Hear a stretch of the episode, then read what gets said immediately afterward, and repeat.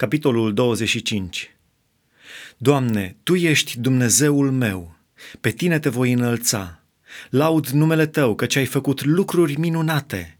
Planurile Tale făcute mai dinainte s-au împlinit cu credincioșie. Căci ai prefăcut cetatea, Babilon, într-un morman de pietre, cetățuia cea tare într-o grămadă de dărâmături. Cetatea cea mare a străinilor este nimicită și niciodată nu va mai fi zidită. De aceea te slăvesc popoarele puternice și cetățile neamurilor puternice se tem de tine. Căci tu ai fost un loc de scăpare pentru cel slab, un loc de scăpare pentru cel nenorocit în necaz, un adăpost împotriva furtunii, un umbrar împotriva căldurii. Căci suflarea asupritorilor este ca vijelia care izbește în zid. Cum domolești căldura într-un pământ arzător, așa ai domolit zarva străinilor. Cum este înădușită căldura de umbra unui nor, așa au fost înădușite cântările de biruință ale asupritorilor.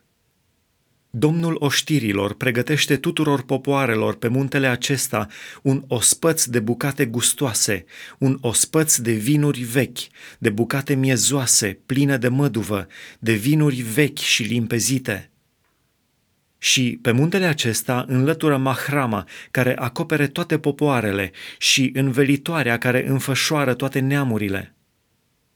Nimicește moartea pe vecie. Domnul Dumnezeu șterge lacrimile de pe toate fețele și îndepărtează de pe tot pământul o cara poporului său. Da, Domnul a vorbit. În ziua aceea vor zice, Iată, acesta este Dumnezeul nostru în care aveam încredere că ne va mântui. Acesta este Domnul în care ne încredeam. Acum să ne veselim și să ne bucurăm de mântuirea Lui. Căci mâna Domnului se odihnește pe muntele acesta, dar Moabul este călcat în picioare pe loc, cum este călcat în picioare paiul în bălegar. În mijlocul acestei băltoace, el își întinde mâinile, cum le întinde înotătorul ca să înoate.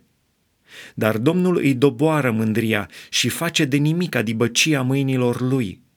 El surpă, prăbușește întăriturile înalte ale zidurilor tale, le prăbușește la pământ, în țărână.